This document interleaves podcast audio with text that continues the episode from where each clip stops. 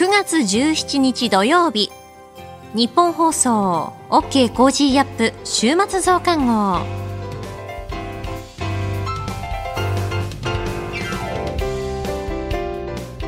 ニッポン放送アナウンサーの新行市佳です。OK コージーアップ週末増刊号。今週の放送でセレクトした聞きどころ今後のニュースの予定を紹介していくプログラムです。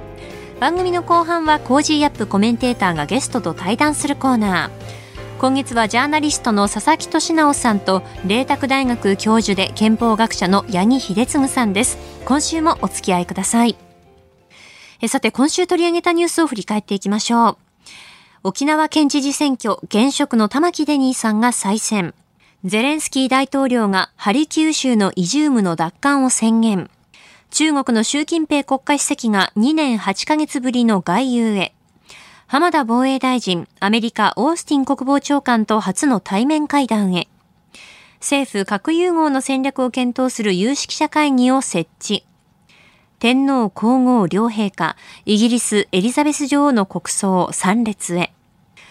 中ロ首脳会談、対米で連携する姿勢を強調。日米防衛省会談、台湾海峡の重要性を確認。こういったニュースを取り上げました。今週の聞きどころ、ジャーナリストの鈴木哲夫さん、産経新聞社月刊正論編集長滝田真紀子さん、え岸田総理総合経済対策の策定を指示へというニュース、岸田政権の運営を官邸というポイントで解説していただきました。それでは今週のプレイバック岸田総理総合経済対策の策定を指示へ。岸田総理大臣は昨日行われた経済財政諮問会議の中で今後の経済運営について物価上昇に負けない持続的な賃上げが重要だと指摘しました。また新しい資本主義の実行に向けた具体的な総合経済対策を来月中に取りまとめる考えを示しております。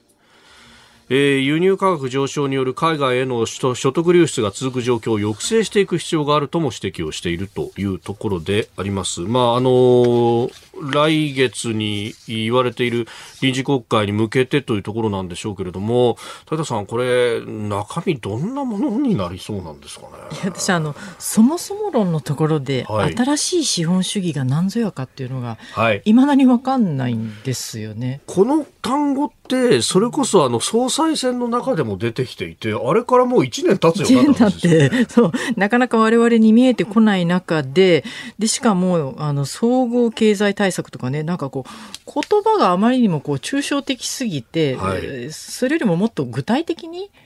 なんかこう、前向きに牽引してくれるような、うん、そんなものをこうもみんな求めてると思うんですけれどもなんか漠然としてて捉えようがないんですよね。うん。なんかね個別的なところでこう金融の所得を増やすんだみたいな、ね、資産所得倍増とかなんとかとかあるんですけどえじゃあ何やんのってところが見えてこない。そうですね。で相変わらずそのやっぱり岸田さんこう財務省に操られてるっていう印象が払拭できないままでいるじゃないですか。岸田さん周辺の方とかによると、はいその必ずしも財務省べったりじゃないとは言うんですけれどもなかなかそうは思えない。っていうところがあるので、はい、あのそのあたりも岸田さんちゃんとこう意識していろんなものを発信されるべきだと思うんですよね。鈴木さんいかがですか？あのまああのおっしゃる通りだと思いますよ。私も同感で。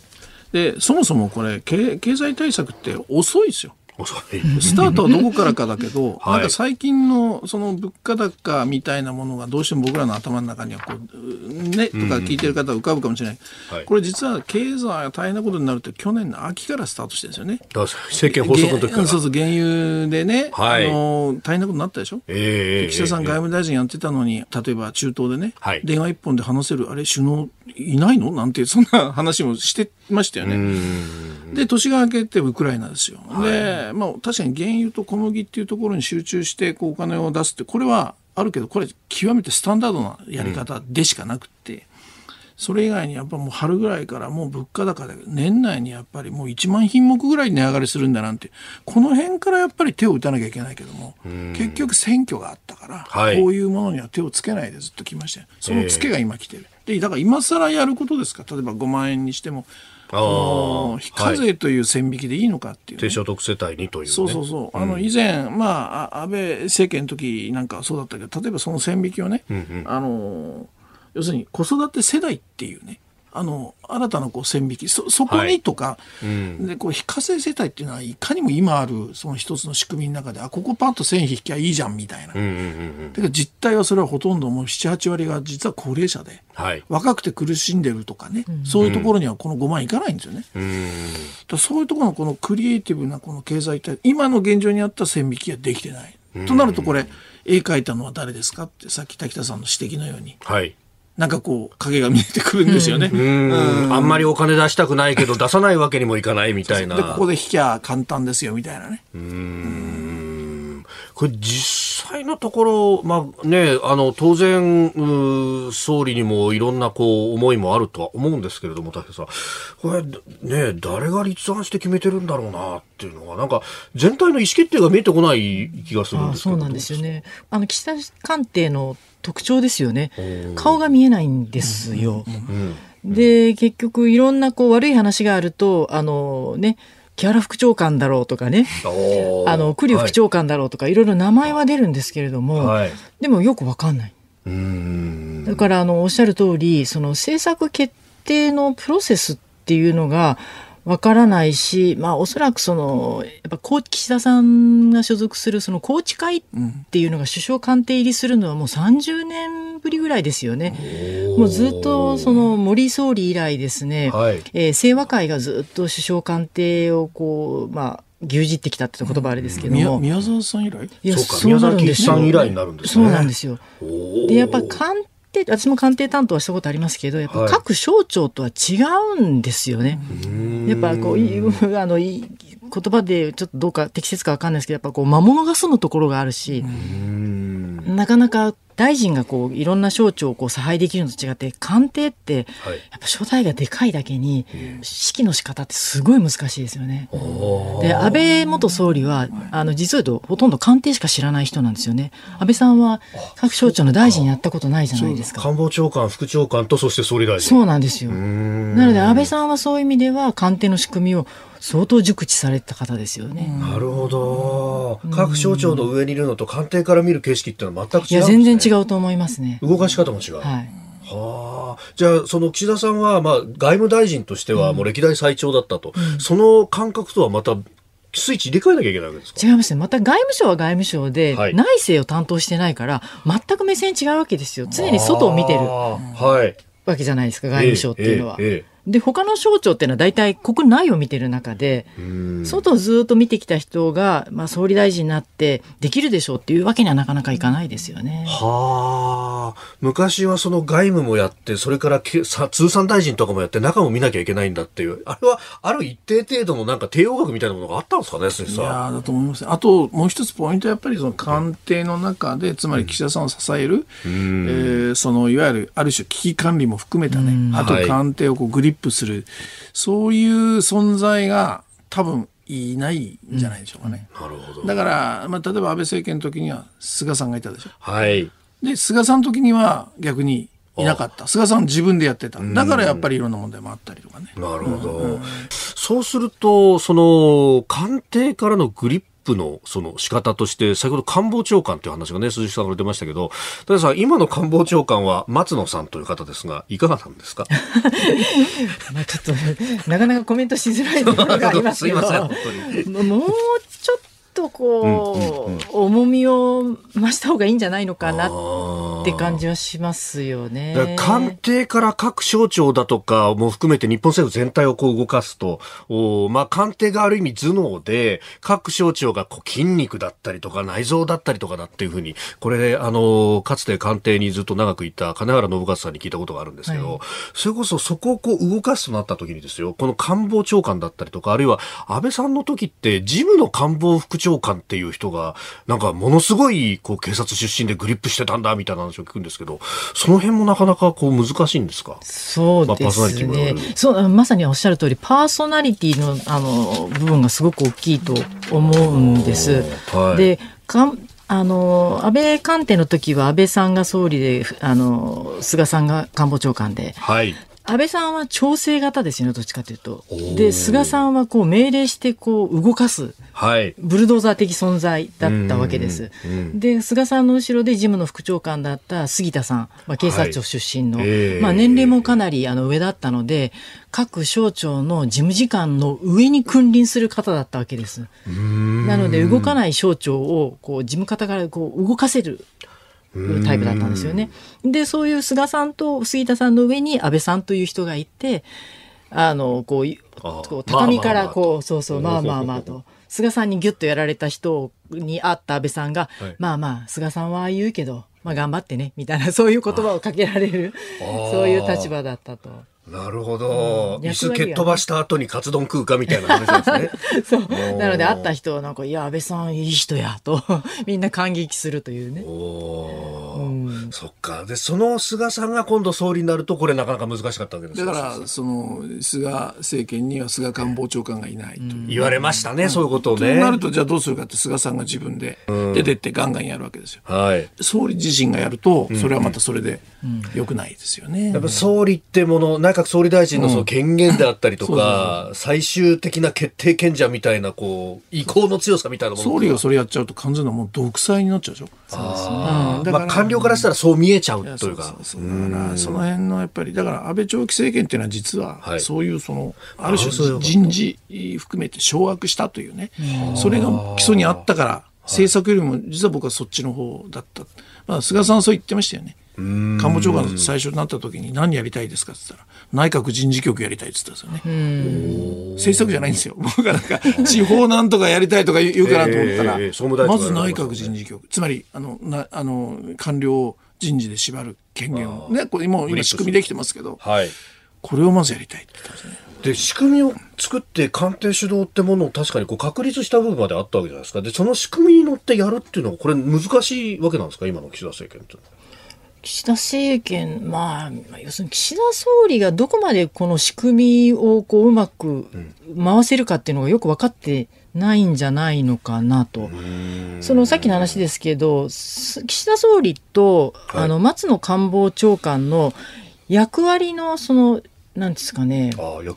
違いそう役割分担っていうのが私たちから見えないんですよね。で2人とも似たようなこうほわーっとした優しい雰囲気でなんかこうずっと突き進んでるんだけれども、誰が何をやってっているかっていうのは本当この官邸って見えないんですよ。で官房副長官も木原誠二さん官房副長官も含めてですね。大体あの総理は対処交渉、うん、官房長官は各省庁、うん、で官房副長官特にあの政府の方は、えー、国会対応っていうふうに大体私たち役割として見てるんですけれども、そこも明確になってるのかもよく分かんないし。うんでよくね鈴木さんもあの思われるかもしれないですけどいろんなこうネタが新聞とかで飛び出して、うん、どっから出たのっていうのがよくわかんないですよ。すね、でみんな結局木原副長官だろうって言ったりするんですよ、ね。わかんないからそこに行っちゃう。そうなんですよ。そうなんですよ。確かにそうやってリークで観測気球上げて、で、あ、やるのかなと思ったらなんかぬるぬるっとフェードアウトするみたいなのがすごく多いっていう。うん、なんか、これって、菅さんの時は、リークが出るじゃないですか。はい、そしたらちゃんと打ち合わせしてますからね。ああの党とそれからまあ担当大臣とねあちゃんと根回しをして朝閣議の後打ち合わせをした後にこの情報が出る出るみたいなだからなるほどと思うんだけど今回誰が出してるかさっぱりコントロールできてない。できてない。ね、あまあ安倍政権も菅政権もそうでしたけど、はい、このスクープが出ると誰がリークしたんだって犯人探しもやってましたねよくね。あそこまで含めて。ああそういう、まあ、ある意味の情報統制も含めて、ね、全体をどう回していくかっていう、こう、青写真みたいなものがあったわけなんですね。はい、そうか。でも、そういうのを描くのっていうのは、やっぱりこう、総理に思いがないとなかなかできないところですか？いや、そうだと思いますよ。ま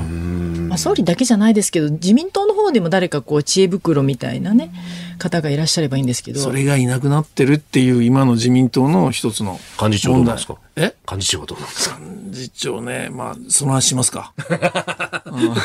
おいおいまた。この後はこれからの1週間のニュースの予定と来週のコメンテーターのご紹介。後半は番組コメンテーターの対談コーナーをお送りします。どうぞ最後までお楽しみください。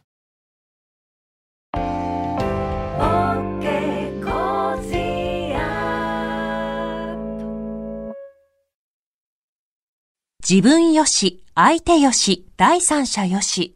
この三方よしの考え方は、より良い人生を築くための重要な指針です。モラロジー道徳教育財団は、ビジネスリーダーのための経営誌、月間三方よし経営を発刊。人づくり SDGs に取り組む企業の皆さんにおすすめの一冊です。お問い合わせいただいた方全員に、月刊三方よし経営の見本誌、さらに小冊子心に残る話ベストセレクションを漏れなくプレゼントしています。詳しくはニッポン放送のホームページ内のバナーをクリック。創立96年、道徳で人と社会を幸せに。公益財団法人、モラロジー道徳教育財団。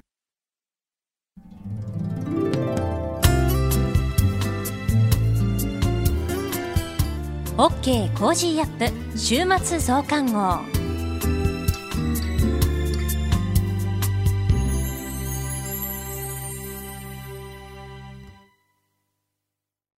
ニッポン放送アナウンサーの新行市佳がお送りしています。OK Cozy up 週末増刊号。えさて気になる台風14号なんですけれども、3連休に西日本へ接近、上陸する恐れがあるということで、えそしてその後、北東に進んで日本列島を縦断するという可能性があるとのことです。これはあの、増刊号を収録している金曜日の朝の時点での情報ですので、えぜひ最新の情報をご確認いただきたいんですけれども、暴風や大雨の範囲が大きくなる見込みということですので、注意が必要です。え例えば、ベランダに出している植木鉢でしたり、あとゴミ箱、あの、風で飛ばされそうなものは、室内に入れるか固定するなどして対策もしっかりしてくださいね。えまず台風について情報をお伝えしました。さあ、あの番組の中でオープニングで飯田さんと話していた話題なんですけれども、東京ディズニーランドと東京ディズニーシーで3年ぶりにディズニーハロウィーンが始まりました。あの、いろいろとこう調べてみますと、3年ぶりに開催されるイベントいろいろあるんですよね。その中でも私が特に気になっているイベントを今回紹介したいと思います。東京江東区のアーバンドックララポート豊洲でドイツビールの祭典豊洲オクトーバーフェスト2022が10月2日日曜日まで開催されます。いやー、いいですね。行きたい。ドイツミュンヘンで毎年行われている世界最大のビールのお祭り、オクトーバーフェスト。本場の雰囲気をそのままに楽しめるビアフェスティバルということなんですね。あの、イベントのために直輸入された樽生をメインに数多くのドイツビールが集結します。え本場ドイツのオクトーバーフェストで6大ビールと呼ばれているブリュワリーの中から大人気のパウラーナー、ハッカープショールのビールが登場です。また本場ミュンヘンオクトーバーフェストのためだけに作られた春仕込みのフェストビアが一足早く解禁ということです。しかもですね、あの、ソーセージやプレッツェル、アイスバインなど定番グルメに加えて、サバサンド、秋キノコのキッシュ、丸ごとかぼちゃスープ、ポルチーニとキノコクリームパスタ、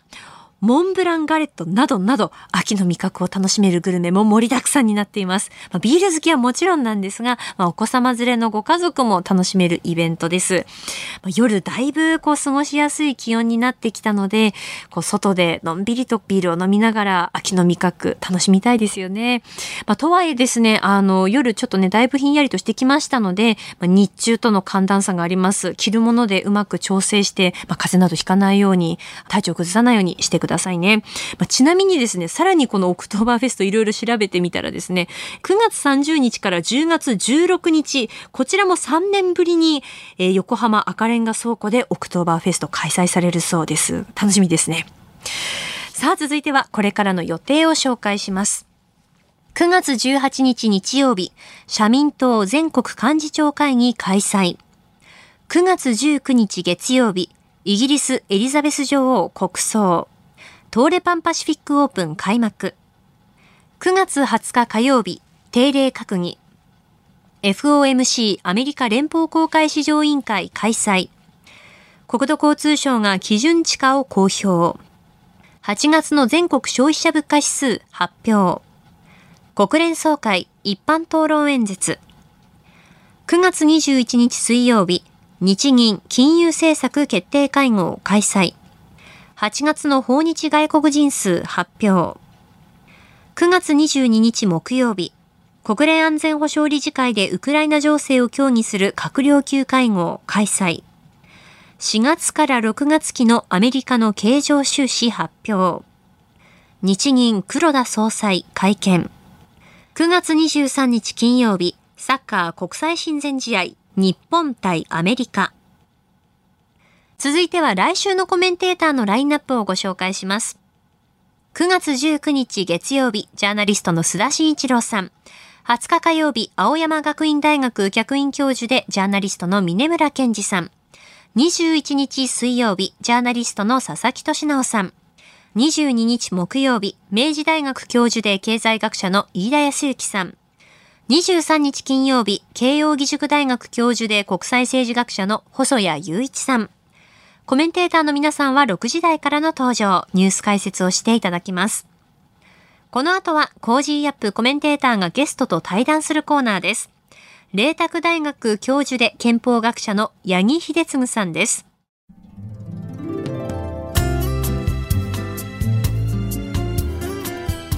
OK Cozy up 週末増刊号。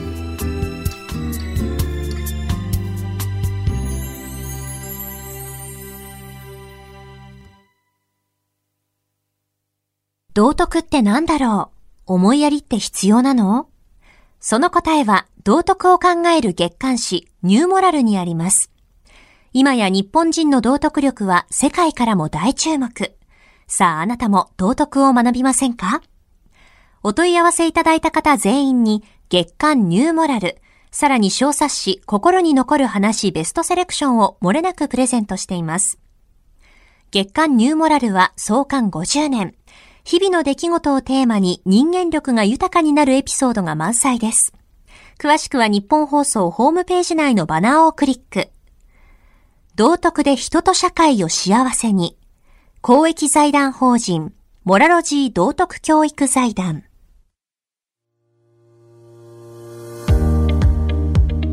ジャーナリストの佐々木俊直です。この配信は日本や世界を取り巻く様々な課題を掘り下げる対談番組。今回のお相手は、麗澤大学教授で憲法学者の八木秀次先生です。よろしくお願いいたします。よろしくお願いいたします。えー、これで3回目となりますけれども、今回は教育再生をテーマにお話を伺いたいと思います。安倍元総理もですね、教育再生非常に重要なテーマとされていて、えー、八木先生も安倍元総理とこの問題について長年意見交換、議論をされてきたということなんですけど、はい、どういうような考えを安倍さんは持ってらっしゃったんでしょうか？まあ、教育再生っていうのは実は私の造語なんですね。えあ、そうなんですね。えで、これ、あの、産業再生機構からちょっと借用しました。なるほど、それで教育再生なんだ。ええ。で、それで、あの、第一次政権の発足の前にですね、安倍さんが美しい国へという本を。あ、ベストセラーになりましたよね。で、そこの一つの章にですね、教育の再生というのがあって、その中身が、私があちこちに書いたものと似てるというので、ほうほうゴーストライターだという、まあ、疑われたんですね。あそうなんですゴーストライターだったんですか？いやいやいや、そんなことはででそれでですね、えええー、まあ、朝日新聞はなんか文体分析までして 認めろと。そんなことがあったんですね。こう来たんですけど、まあ、真相はですね、ええ、私も加わって政権構想を考えてたわけですよ。そのグループでやってらっしゃったんですね。で、で、ええ。で、で、おそらく、あの本は口述をまとめたものですから、安倍さんのこう手元の資料に私が書いたものがあったんだと。あなるほど、それで文章が似てしまったという。えー、ということだと、ね、まあ、まあ、ありそうな話ですね、とても。と思うんですね。まあ、その頃とはどんな議論をされてたんですか？安倍さんも、まあ、保守主義ということを言ってますが、はい、保守主義というですね、うん、まあ、政治哲学があって、はい、まあ、これは世代間のまあ継承ですね。うんうんえ前の世代から後の世代に継承していくという、まあ、ここを重視する考え方で、でそういったこう発想から、まあ、国家の再生ということをですね、考えたときに、まあ、教育というのが、まあ、中心をなすんだということだったわけですね。まあ、教育再生というのは、教育を国家戦略として位置づけると。なるほど。で、その視点から教育の内容をまあ見直してみるということなんですけども、アメリカの1980年代の、まあ、レーガン政権での教育改革を、まあ、念頭に置いたわけです。で、まあ、衰退した国家を、教育を改善することで立て直すと。こういう発想だったんですね。そもそもそのレーガンの80年代の教育改革って簡単に言うとどんなものだったんですか、えー、まあ、直前までのですね、えー、カーター政権で、はい、もうアメリカがガタガタになってるわけです。うん、民主党政権ですね。経済も含めてですね。はいまあ、まあそこでですね、えーまあ、とにかく国民一人一人の能力高めると。ということで、さまざまな教育改革やって、まあ、我々がまあ注目してたのが、まあ、後に第二次安倍政権下でですね、実現する道徳の強化化ですね、まあ、道徳教育の充実ですね。これは国民一人一人の資質を向上させると。いうところをまあ狙って、まあ、レーガン政権で、まあ、これも日本で同じようなことやったんですけど、ゆとり教育ですね、はいはい、子ども中心主義とか児童中心主義っていうんですけども、あんまり教えないでですね、自由にさせろと。ということで、学校で教える量を格段に減らしたら、識字率が極端にまあ落ちたわけですよ。その弊害よく言われてましたよね。えー、アメリカですね、うん、大統領自ら組織した委員会で報告書を出して、危機に立つ国家っていうですね、冒頭ですね、今アメリカは危機にあるとですね、教育の武装解除が行われたんだというような言い方してます、ね。武装解除、なるほど、えー、それを再武装しなければならないとですね。とにかく国を立て直すという視点からですね、見直してみようと、という発想で。まあ、えー、教育ってあれですよね、そもそも自由にやらしてもできる子はどんどんなりますけど、はいはい、フラットに誰もが一定レベルに行くっていうのはやっぱりできないか落ちこぼれてしまうって問題は必ず起きてしまいますよね。そうですね。平均的な水準をやっぱり上げていかなければなりませんからですね。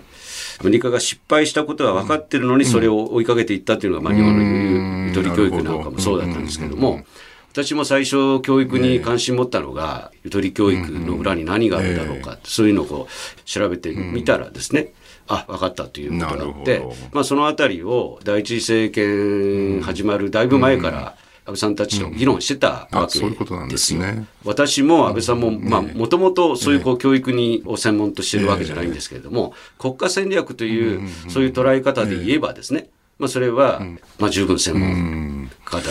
そのエリートを養成するみたいなことばっかりやってると全体的な平均レベルが下がってしまうっていうマイナス効果って必ずあるわけですよね。ただ逆に言うとその今の時代って必ずしもその全員が同じ能力っていうその大量生産時代でもなくなったのでやっぱりある程度優秀なやつも育てなきゃいけないっていうそのなんか矛盾したことをやらなきゃいけないのが教育の難しさかなって感じもするんですが。ね、特に第二次政権以降はですね、もうありとあらゆることをやろうと。なるほど。でもまあその現実に実現できることはですね、相当限られていたんですけれども例えば、えー、6334というですね、うんうん、えー、学生改革もやろうとしたんですよ。えー、そうなんですね。あれはですね、えー、戦後間もなくアメリカのニューヨーク州はじめ、うんうん、数州で一瞬流行った制度なんですよ。別にそんなすごい固定的なものではなかったんですね。えー、海外で6334って取ってるところはほぼありませんから、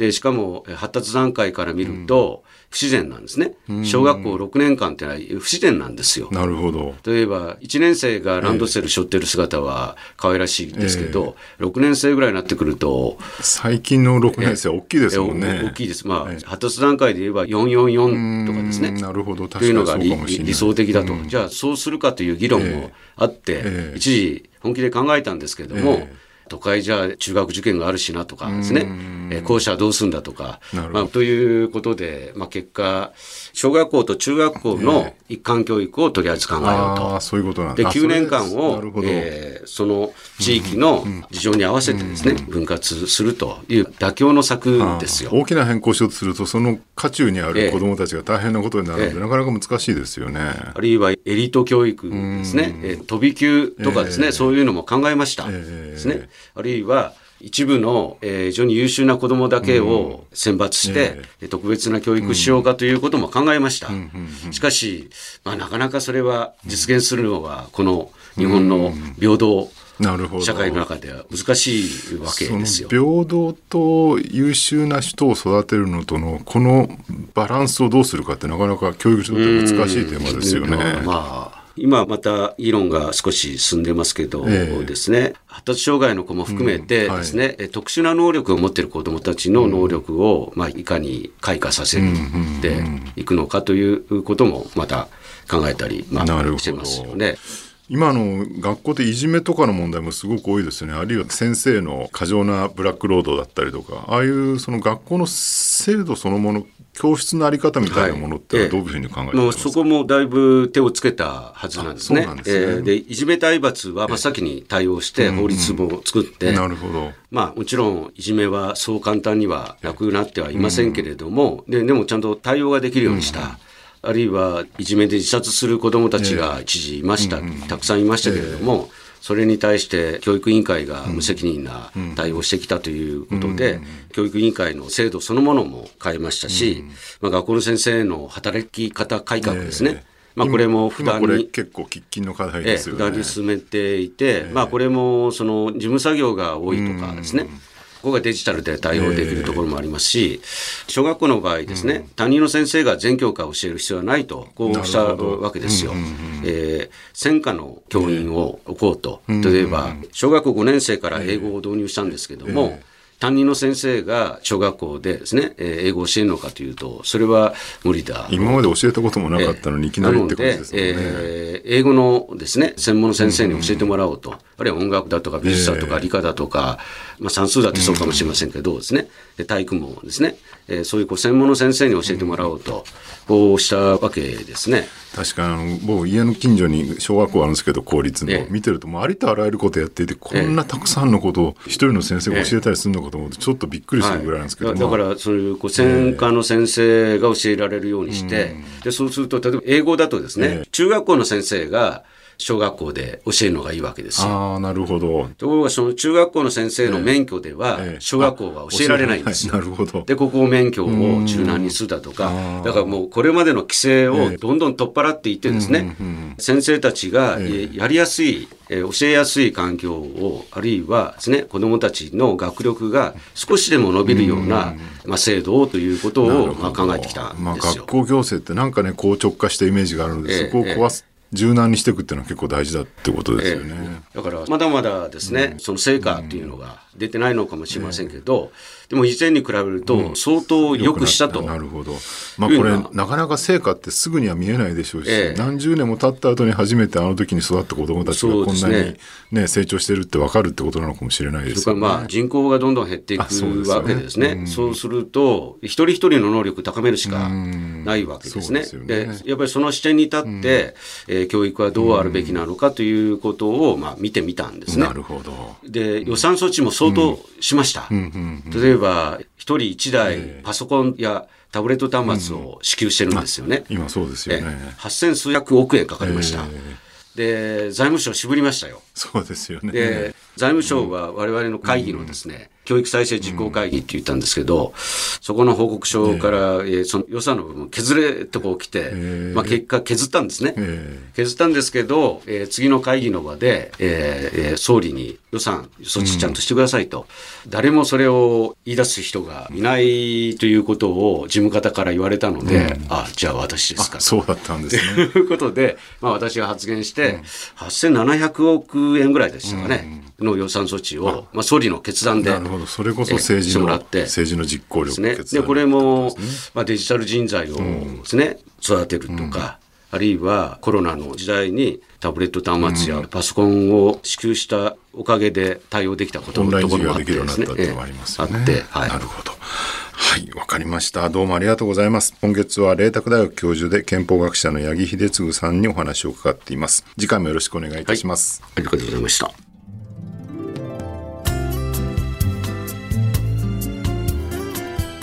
OK Cozy up 週末増刊号